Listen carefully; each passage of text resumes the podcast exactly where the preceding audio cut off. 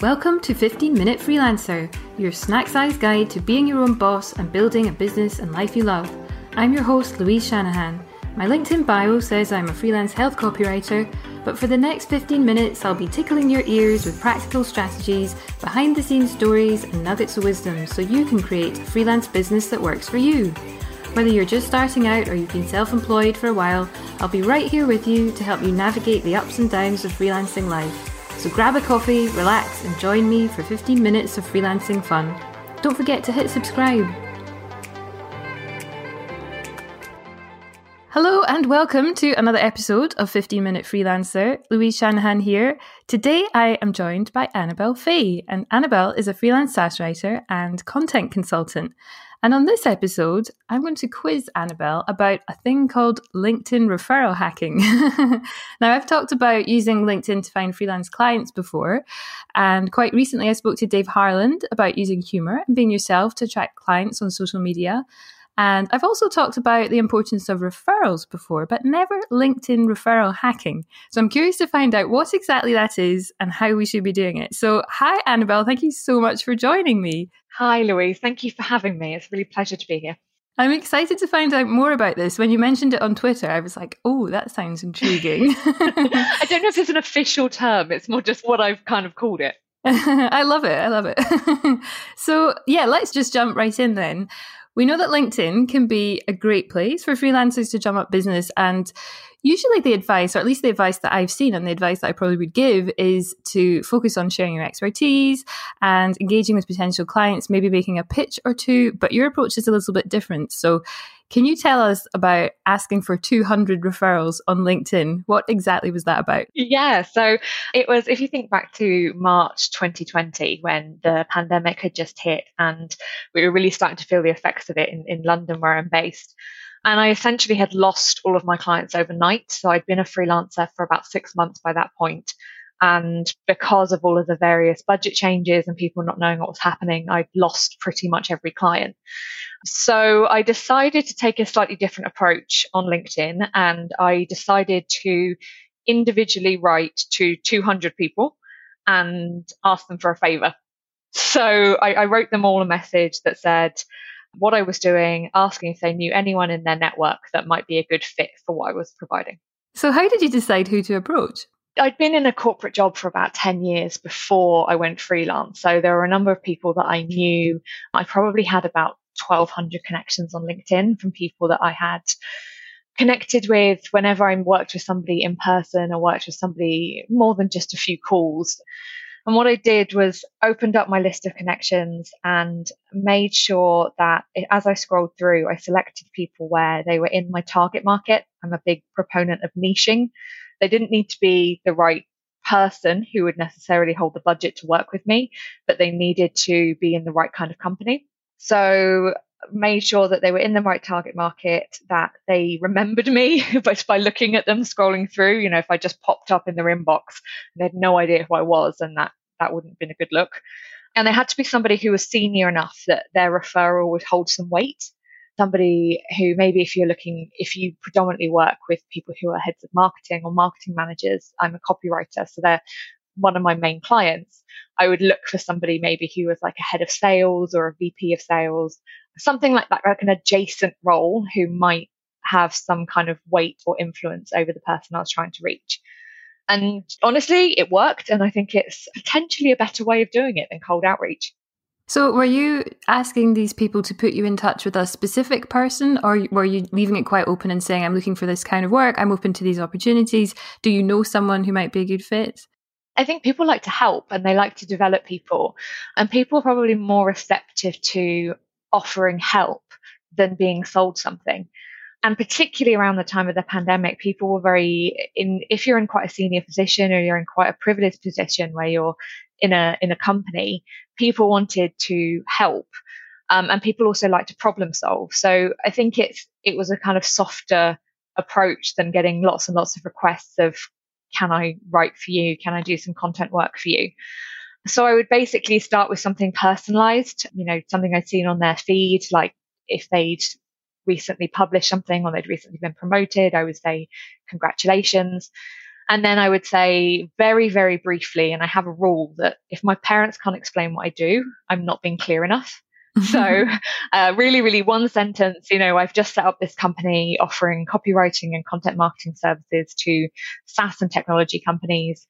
This is the kind of work that I do. And I was wondering if you have anyone in your network who you could introduce me to who might be a good fit. And it took a few revisions of writing the message out on a separate document until I felt like I was happy with it. But essentially, that's that's what I was doing, as short and sweet as possible. Nice. And did you find that the responses vary depending on what kind of message you were sending? You have to kind of be prepared to put yourself out there. I mean, if, if you don't ask, you don't get. Out of the two hundred, I probably only had maybe twenty or thirty replies. Lots of people didn't respond. The response did vary. Some people asked clarifying questions. Other people said, let me get back to you. Other people said, oh, I do know somebody. What's your email address? What I was trying to do was sort of reduce the friction. So instead of saying, can I pitch to you? Can I send you some examples of my work? Do you have any work? Something quite easy is, can you show me the right person? Yes. And then when you're in front of the right person, you've already got the critical approval of somebody who they trust because you've been, you're a referral. It's also been quite slow. I mean, I actually had a client become a client last month as a result of that email in two thousand nineteen. So it's a long game. It's about relationships, and you have to be prepared that people are going to ignore you. It sounds like the messages that you were sending were quite light touch then. You weren't including, you know, suggestions for projects or links to samples or anything like that. Is that right? Exactly. I didn't want to overload these people because I wasn't targeting my exact buyer. That would be a later conversation. So I was targeting somebody who would know the right person in their company. So I didn't want to overload them with lots of examples and lots of details. I just wanted them to say, hi, Annabelle, nice to hear from you. Yes, sure, talk to this person. And all of the follow-up of building rapport with the right person and sharing examples of my work and talking prices and developing that relationship, that would come later. This was all very light touch and trying to get an introduction to the right person with the backing of somebody who they already knew. And just on follow-up then, how how did you go about following up on these intros? Did you have a way of tracking all the people you've contacted? Did you have a process for qualifying the people that they introduced you to? How did that work? Yeah, and that's probably evolved as I've, as I've been running my business, to be honest. Um, as I started off, I was quite meticulous around setting myself reminders to follow up with people. I had like a Kanban board either on Trello or in HubSpot or on sticky notes, whatever it was at the time, of who I was speaking to, whether I'd had a first conversation, whether they said, yeah, sure, I want to see some things. So that kind of varied. But what I mean, what I always find myself doing is I kind of have in my head, and you can make it as complicated or as simple as you want, depending on what kind of person you are and how many leads you have coming in. I sort of have in my head people that I'm trying to get in front of and build some rapport with. And then once I've got them on the phone and I've had a chance to build some rapport with them and understand what their problems are, that's when I'll then send examples of, oh, okay, you think you might need an ebook in the next quarter. Here's an example of one I've written. Here are some ideas. And then I then try and qualify them through to opportunities. And I try to avoid pitches and proposals and, and things that make it more difficult for people to say yes. But predominantly, it was just something in my notebook of, have I sent them a message? Have I had a response? Have I got a call booked in? Once I'd had the call and I built some rapport, I would then try and follow up either the same day or the day after with, it was nice to talk to you. Thank you for your time. Here's some examples of my work. What do you think about doing something like this as a project? And, and taking the initiative and trying to lead that conversation. Nice. So it sounds like you kept it nice and simple. Yeah. I mean, I think you can you can overcomplicate these things, particularly my background is I used to work in a big technology company. And obviously that requires much more complexity of how you track sales. But as a one-man band, I still haven't quite found the right system for me. But there's always something scribbled on my notepad of who I'm talking to and who's currently a customer. Yeah, that's generally my approach as well. I've I've played around with some of these big C R M systems where you're tracking all the people that you've been in touch with and what the value of the contract was and all this sort of thing. But it feels like overkill sometimes if you can't actually handle that many projects at once as one person, can you? So you don't need to be in touch with that many people. And I also wonder if sometimes as a one person, it closes your mind a little bit. I mean, if you're looking at the contract value of something that works in a big organization, but sometimes those relationships might turn into something different, or they move to a different company, or you might end up working with them in a way that you didn't think of at all. So I'm trying to over-engineer it a little bit less and just keep, you know, a spreadsheet or a tracker in my notepad of who I'm talking to, who's currently a customer, and what sort of, whether it's a real opportunity or it's just a conversation at the moment. So what would you say was the impact on your business then? You started in this position where the pandemic had led to losing some of your clients. Did things take an upturn after this experience? Yeah, definitely. And not only just business started to come in. One of my biggest clients now had come through this process. I got an introduction to somebody who was a marketing manager in a really big company and managed to get some business from that. And then that's just kind of evolved. So I do think the impact has been great. And then people come back around to me years later when they respond back to that, that message. But also in terms of giving me the confidence and the clarity in pitching what I do, you know, explaining it in a short and simple way, that process in itself has made me more confident and made me more comfortable doing that in the future. That's brilliant. It's really good to hear. Just to kind of go off on a tangent a little bit, I'm curious if you followed up with the people that put you in touch with these leads, because I'm, I've just been thinking recently about how some people like to offer some sort of referral fee or gift to people who send them referrals. And I'm just wondering what your take is on that discussion. Personally, I don't. I think if somebody had gone above and beyond for me and really had put their neck out with an introduction that they'd made, then I might send them a thank you. And I've done it a couple of times over the course of my business. I might send them like a bunch of flowers or a bottle of wine or something. But I mean, I generally think these people that you're asking for referrals, if their opinion is carrying weight with the person you want an introduction to, then they're kind of doing it because they think it's a good fit and they're putting their reputation on the line. So they wouldn't do it if they don't think that you're a good fit for them. I think things like gifts can sometimes not position you as a partner, and it changes the power dynamic a little bit. But the best thing you can do is honestly is keep to your word. If somebody is, is risking their reputation by introducing you to somebody and they're vouching for you, then make sure that you follow up, that you're nice on the phone calls, that you do good work if you get any work. That's the best thank you that you can give to somebody who's referred you, because it affects their reputation too.